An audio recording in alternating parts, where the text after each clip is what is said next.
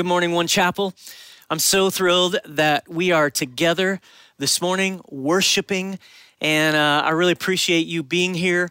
I want to give you a little update before we go to the scriptures, just about where we are as a church. This week, earlier in the week, we had a conference call, a Zoom call actually, with Governor Abbott. Uh, we were there with several hundred other pastors who he invited to just come and talk to us for a, a, a few minutes just about where he is. And he spoke to us about how grateful he is that we are taking care of people. And I, that's just such a blessing. We need to keep taking care of people. And that's what we're called to do. He said, I see religious organizations as essential services. And I think that's a blessing to live in, in a state where the governor believes that. And so as he answered questions and kind of talked a little bit about strategy to move the economy forward, it became clear to us and I think to other pastors in the city that there are no simple or easy answers for kind of where we go next. We'll have to just keep uh, listening to the experts. We need to keep praying. We need to ask God for new ideas about how to keep ministering to people in our current environments. And um, it's important that we understand together that, that we're, we're gathering information. And it became clear as we listened that this is a marathon and not a sprint. And so you need to get that mindset. We need to have that mindset together. That means we need to keep meeting. You need to keep gathering online. We need to keep serving one another, serving the people around us, uh, loving each other. There is a guiding principle that we're going to adhere to as one chapel, and that is love your neighbor as yourself. It's the greatest commandment. Jesus answered the question about what the greatest commandment is when he, he said, You know it, love God with all your heart, soul, mind, and strength. And the second one is like it, love your neighbor as yourself. And this has to be our guiding value and principle for what we do next as a church. And so I, I'm so grateful for how far we've come. I'm so grateful for how many groups are meeting. I'm so grateful for how you guys are reaching out and stories of people who are just serving the people in need around them. And I think we got to do this, keep doing this together. So I'm glad you're here with me today as we continue our new series that we launched a couple weeks ago from here to there. That's a good title for this series because we're all on this journey together through uncharted territory. And I know that we're all sheltered in place and it, you know, we're, we're dealing with the effects of our economy kind of coming to a standstill. And many of you are working from home, and it just feels like you're juggling all these things, and everything's kind of mixed in together, or maybe I should say mixed up. And uh, it's hard to kind of put it all together. Some of you have been laid off or furloughed. And man, we are praying for you and with you. And uh, I just believe that God is going to do something to provide for you if if you'll look to him and we want to be the ones who will help people who are in really dire situations and we're just all trying to figure it out like we're just this is where we are and it's a challenging journey for all of us in some way and so whether you're battling fear and anxiety or whether you've got a got cabin fever, right? I've got cabin fever with my family. Or maybe you're battling an actual fever, which would be a bit more serious. I just think we all need to help each other. We need to pray together. We need to keep meeting online. We keep, need to keep serving each other. And that's why I want you to think about this statement that we're using kind of as our, our premise for this series. And that statement is Everyone ends up somewhere, but very few people end up somewhere on purpose. Everybody ends up somewhere, but very few people end up somewhere on purpose. And I want to ask you this morning where do you want to be when all of this is over? Where are you headed when we get to the end of this thing? Do you want to be stronger? Do you want to be healthier? Do you want to be more grateful for what God has done for you? I think we have to think about this because if you, we don't do things intentionally or purposefully or proactively during this time, we may end up being somewhere we never planned to be. And so I, I think we have to really look at this. If you have your Bible, I want you to look at the scriptures with me today. We're going to look at 1 Peter 2, verse 11 and 12, and I'm going to read out of the Message Bible today, which is a modern day translation. And it's the Apostle Peter, and he says, Friends, this world is not your home. So don't make yourselves cozy in it. It's a it's funny as I read this verse this week I was thinking to myself my home feels anything but cozy right now. It almost feels like a prison. And I'm sure that you can identify with that. The apostle Peter says something here that's really important. Don't indulge your ego at the expense of your soul. In other in other words, understand who you really are and who you belong to, where you're headed Verse 12, he says, Live an exemplary life among the natives so that your actions will refute their prejudices. We're called to be different. We're not called to live in this world like it's our home and get too comfortable and too cozy. The Apostle Paul is saying we have to be different because we are not just citizens of this world. We are not just citizens here that belong to its customs and culture. We belong to a different culture. Nor are we tourists who are just passing through, trying to get all we can out of it. So Peter says, we can't just make ourselves cozy in this world. And the example that God gives us for following after him, the example that God gives us for traveling through this world is that of a pilgrim. How God wants us to get from here, where we are now, to where we're headed is He wants us to see it as a pilgrimage. He wants us to see it as a journey that we're on together, and He wants the destination, heaven, to overshadow everything about this journey. And I want us to unpack that today because the question is how do we do this? Especially, how do we go through this season? How do we how do we live our lives not as citizens of the world, craving security and craving uh, the the comfort of our surroundings? How do we avoid just passing through as tourists and kind of living recklessly because we're just trying to get a bit of a thrill out of life? Well, tucked away in the book of Psalms is this well-worn songbook it's a songbook of ancient Israel, and it's called the Shir Mahala. I practiced that like a hundred times. In Hebrew, it's Shir Mahala. Go ahead, say it, try it. yeah, not so easy. Which is translated as the Songs of Ascents. The Songs of Ascents. And these songs are the Psalms from Psalm 120 to Psalm 134. And the literal translations of the, of the songs of ascents, right? The, the, what that means when you unpack the word is songs that are sung on the journey to a higher place. Songs that are sung on the journey to a higher place. That's where we're headed. That's where the pilgrims the Hebrew pilgrims were as they traveled through the festivals. For the festivals, the Jewish festivals at the temple in Jerusalem, they would travel and they would sing these psalms together. They knew them by heart, 15 of them. And interestingly enough, there's these 15 psalms have within them a roadmap for our journey through life. Because these psalms are about all kinds of, of areas of our lives, different different angles on life, different understanding about the, the different types of experiences we will have on this journey together.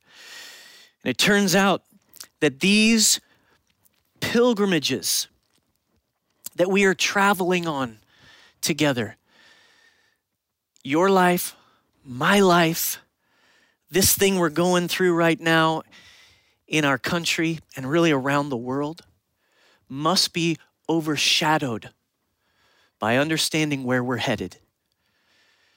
That we don't travel just as a citizen or a, or a tourist, but if we let heaven overshadow walking through this journey, it will overshadow our worry. It will it will comfort us in our fears. It will help us get through our struggle. It'll even answer the questions that we have along the way. Last Sunday, we looked at Psalm 120.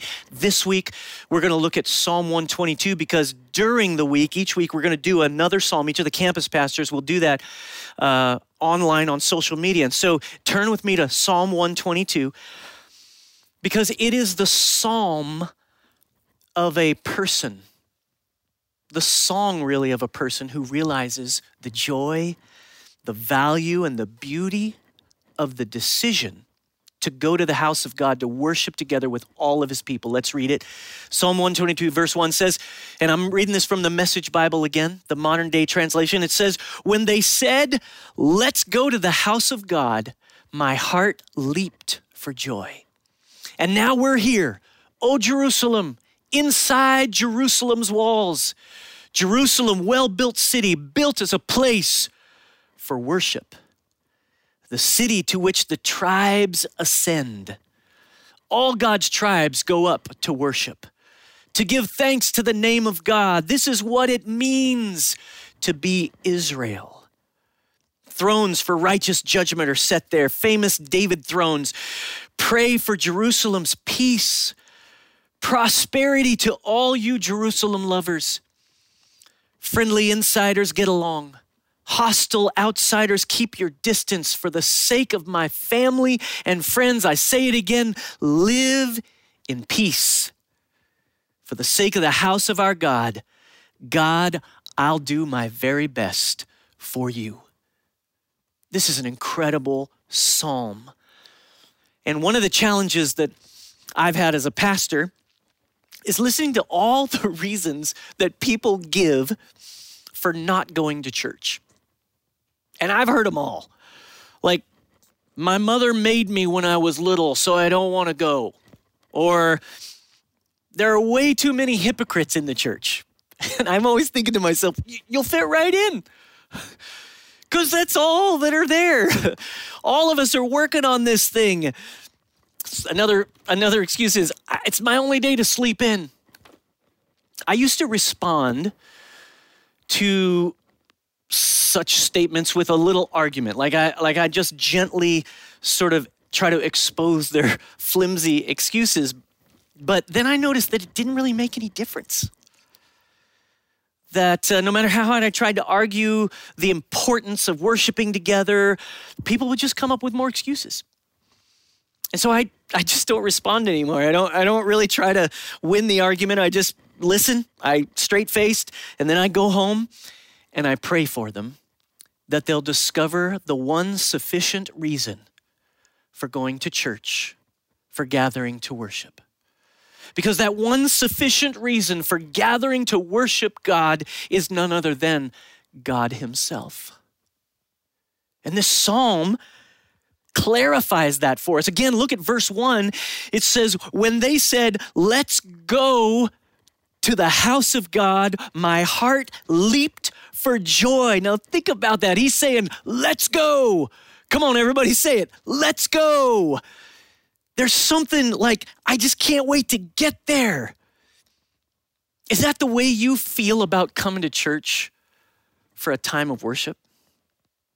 Are you looking forward to the next time that we can all come together in one physical place to worship God? I know I am. See, I think if we're really being honest with ourselves, many of us are more in touch with the first line of this psalm than at any other time in our lives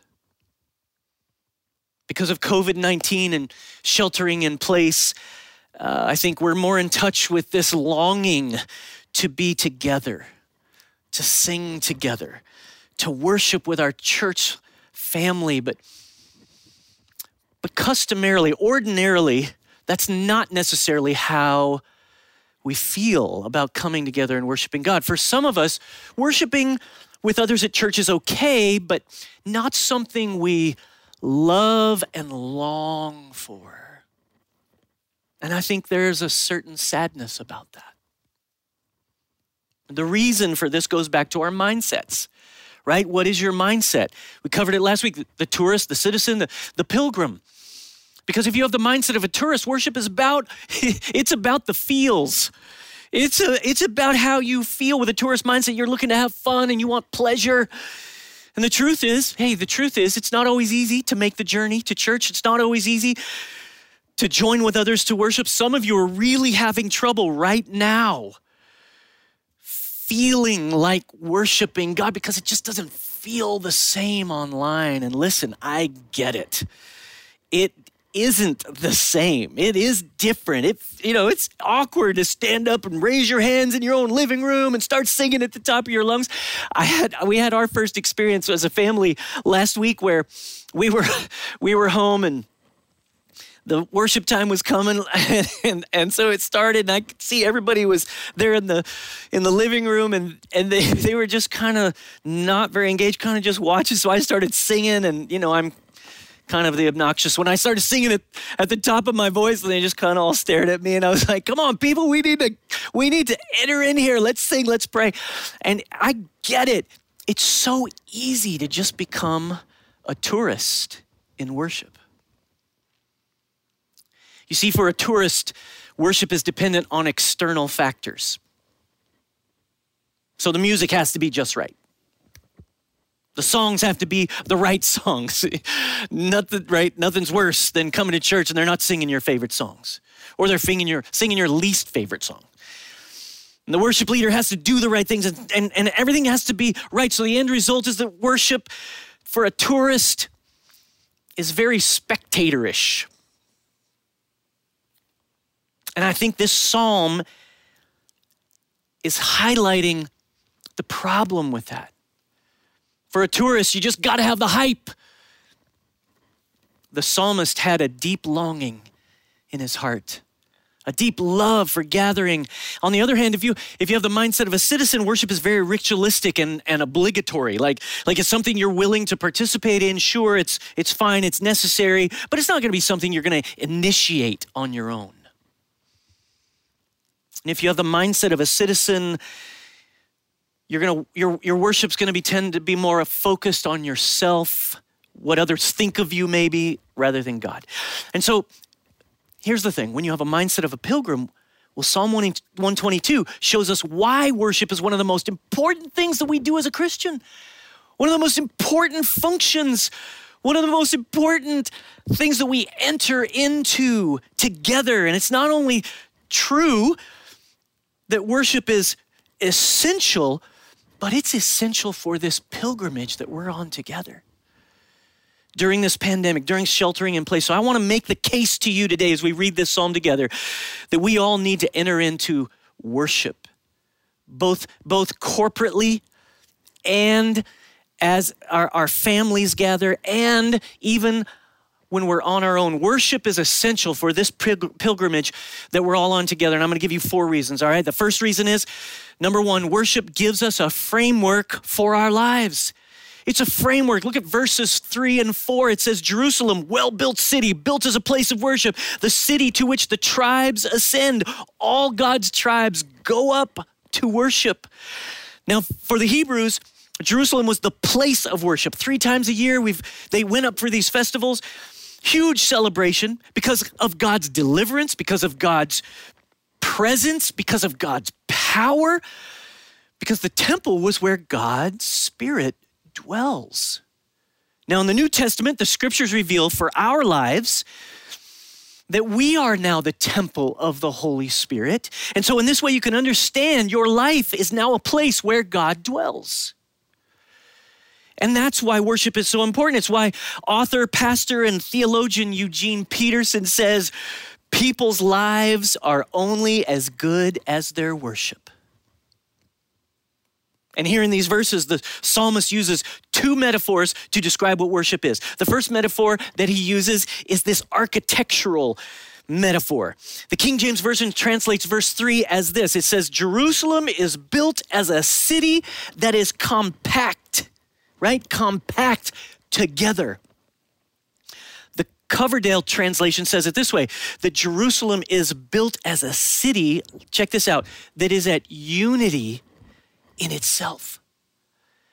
In other words, the city of Jerusalem was well built. All the pieces of this of masonry were fit compactly together. The building stones fit harmoniously together. There were no loose stones, no leftover pieces, no awkward gaps in the walls of the towers. And that's what we all want for our lives, right? To be well put together, to be strong, no loose places, walls that are sturdy. And then the second metaphor that he uses is a social metaphor. Look at verse 4. It says, The city to which the tribes ascend, all God's tribes go up to worship all God's tribes are going up together, and the different tribes of Israel gathered together for this time of worship. They were functioning in, in harmonious relationships. Even though they were coming from different places with various conditions, even though they were at different levels of intelligence and maybe even wealth, even though they may have spoken different languages, and even though they may have had different colors of skin, when they gathered together to worship, they were saying the same things. They were doing the same things. That is the power of worshiping together, one chapel. People coming from all over the place, no matter what your background, no matter what your socioeconomic level is, no matter what political affiliation you have, we come together under the banner of Jesus. It is a powerful statement of unity. A.W. Tozer, who is a brilliant theologian and author, he said this, and, I, and it's a little bit of a long quote, but I want you to follow it here with me. It says, Has it ever occurred to you that 100 pianos, all tuned to the same fork, are automatically tuned to each other? They are of one accord by being tuned, not to each other, but to another standard to which each one must individually bow. So 100 worshipers met together, each one looking away to Christ, are in heart nearer to each other than they could possibly be were they to become just unity conscious and turn their eyes away from God to strive for closer fellowship with each other. And so, listen, this architectural metaphor and the social metaphor, the psalmist is describing how worship gives us a unified, solid framework for our lives. Think of it this way our, our lives are like embroidery.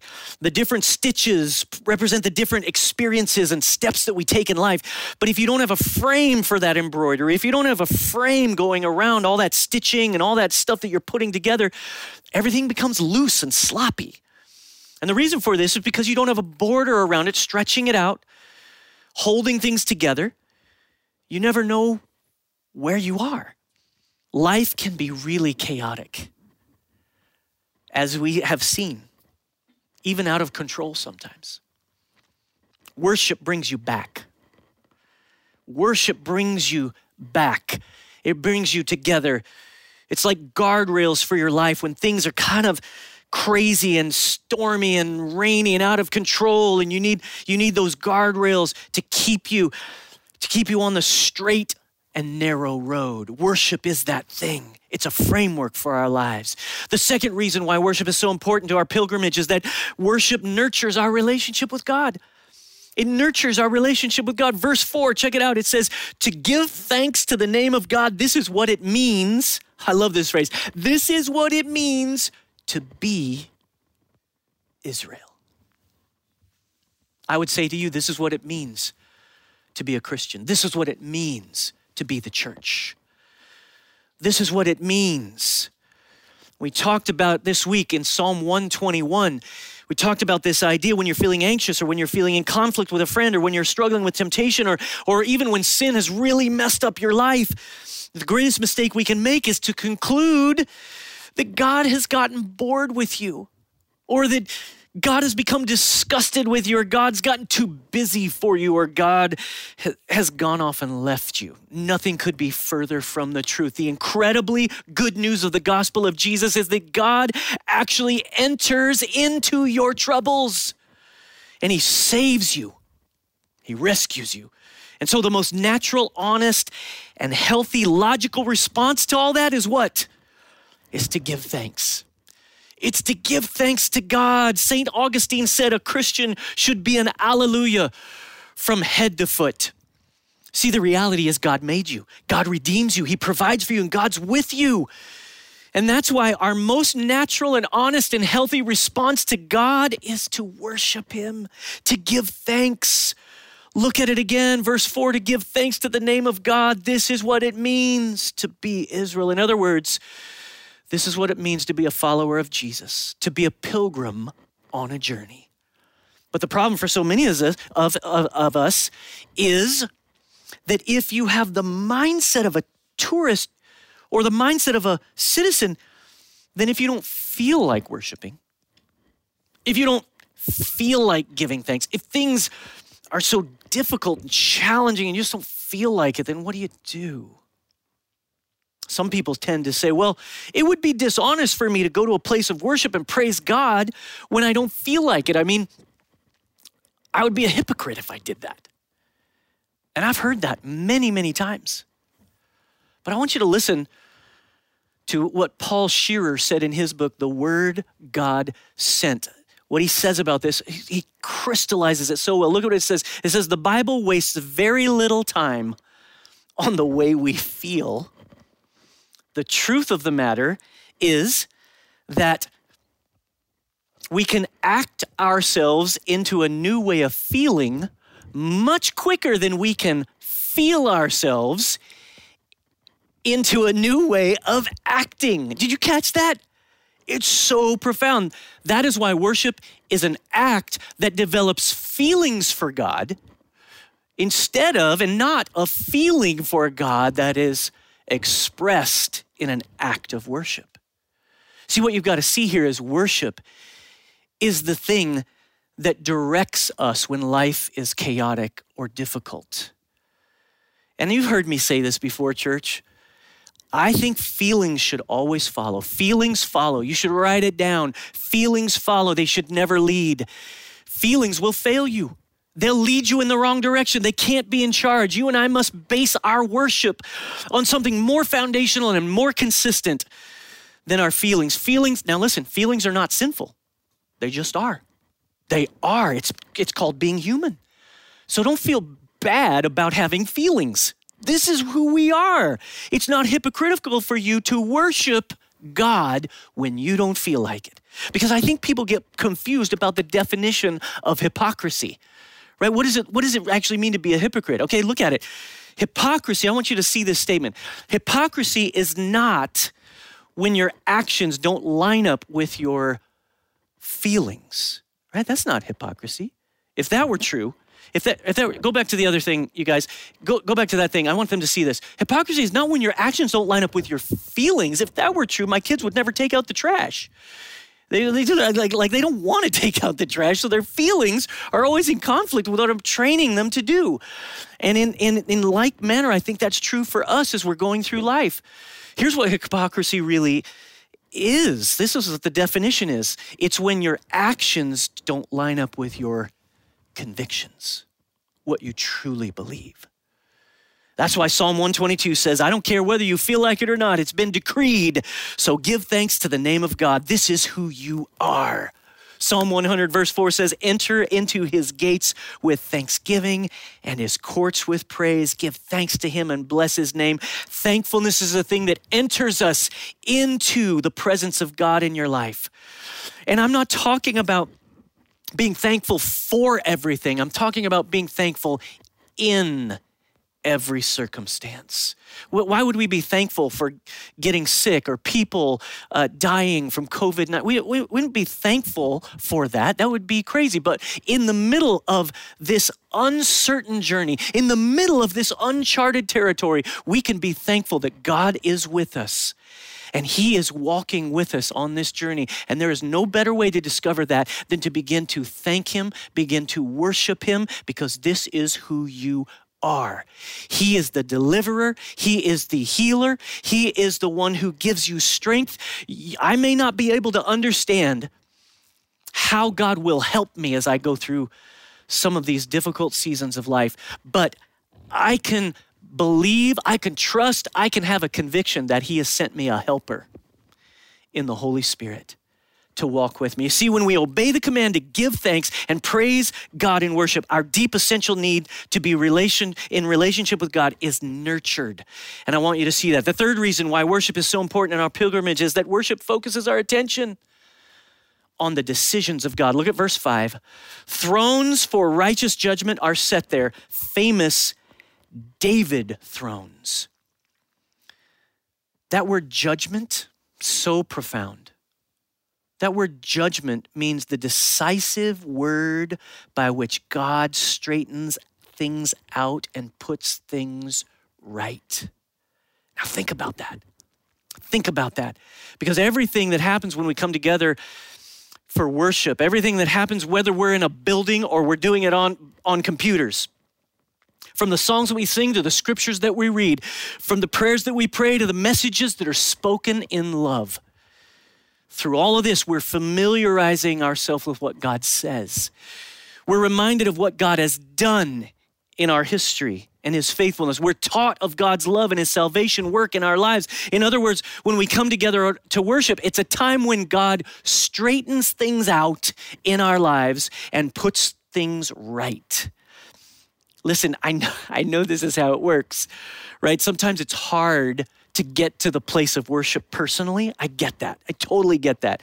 Sometimes you come to church, sometimes you even you'll come to church online even and you'll be like I'm, I'm so annoyed, you're so grumpy, something, you know, so many things have become annoying and sheltering in place. And so you could easily just be upset about something and it's like the first song you're like, yeah, mm-hmm, not feeling it. Mm-mm, no. Second song, maybe you decide to start closing your eyes, trying to focus. Maybe, maybe your lips mumble a few of the words to the song. Third song, maybe you decide, okay, you're, you're finally gonna enter and you lift your hands in an act of surrender. Suddenly you've moved from your decisions to God's decisions. To look at the world through his eyes rather than yours. To look at things entirely differently. This is what happened to the psalmist in Psalm 73. He in Psalm 73, you can go check it out this week. He he was so upset about so many things he, it seems so unfair to him in several verses. For like 10 verses, he's just complaining and whining to God. In verse 12, he says, This is what the wicked are like, always carefree. They increase in wealth. Surely in vain have I kept my heart pure. In vain have I washed my hands in innocence. He's like Say, Look, I've done all this and it's pointless because I'm struggling. Verse 14, all day long I've been plagued. I've been punished every morning. If I had said, I will speak thus, meaning if I spoke this out, I would have betrayed your children, your people. When I tried to understand this, he says, it was oppressive to me. Watch this, watch this, verse 17. Until I entered the sanctuary of God, then I understood their final destiny. I got perspective. I saw it when I entered the sanctuary. That's what he says. See, when you're confused, when you don't understand why things are the way they are, worship brings focus to your heart and mind to what God has said, what He has said in the past, what He's saying to you in the moment, and what He's saying about the future. It shows us where we stand. It brings clarity to our confusion and creates perspective that we've somehow lost. And that's why on a pilgrimage where there are ups and downs and dangerous turns, worship is essential to our lives.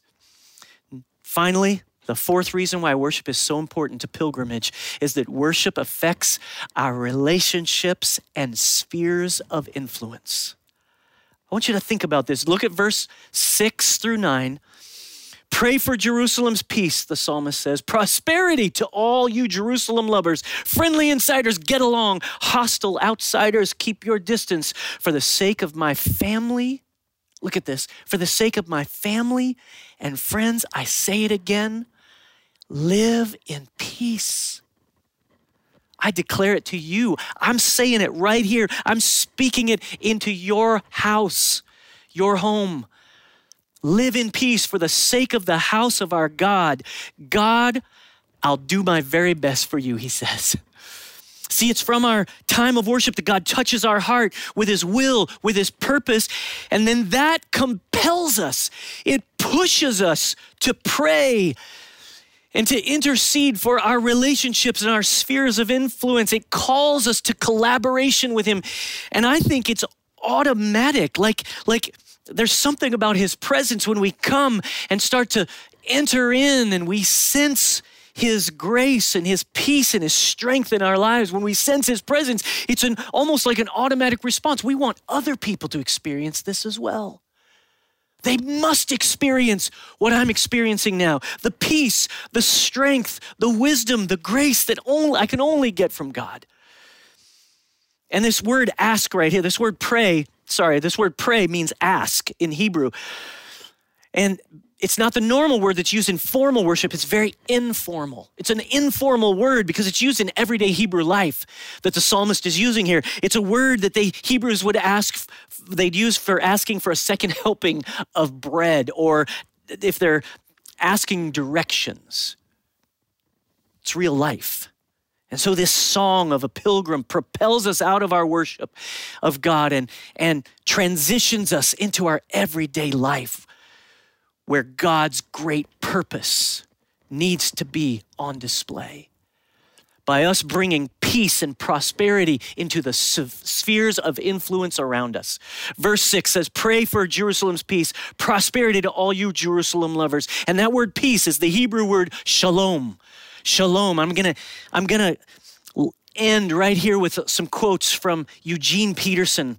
Again, a brilliant theologian and Bible scholar. He wrote the Message Bible, and he's, he's, here's what he says about the word shalom. He says, You can no more define shalom by looking up its meaning in the dictionary than you can define a person by his or her social security number. It gathers all aspects of wholeness that result from God's will being completed in us. It is the work of God that, when complete, releases streams of living water in us and pulsates with eternal life. Every time Jesus healed, forgave, or called someone, we have a demonstration of shalom. That's big. That's a lot bigger than just getting rid of your anxiety. That's something more profound. Now, the word prosperity is the Hebrew word shalva. Shalva. And Eugene Peterson says this about that word. He says, Shalva has nothing to do with insurance policies or large bank accounts or stockpiles of weapons. The root meaning of shalva is leisure. Check this out, church. This is amazing. It's the relaxed stance of one who knows that everything is all right because God is over us, with us, and for us in Jesus Christ. It is the security of being at home in a history that has a cross at its center. It's the leisure of the person who knows that every moment of our existence is at the disposal of God, lived under the mercy of God. This is what I want for you. This is what I want for me. This is what I want us to do together. See, it's out of our times of worship together where we experience God's presence and provision. And I think it's something that propels us into the world that we live in to love our neighbors.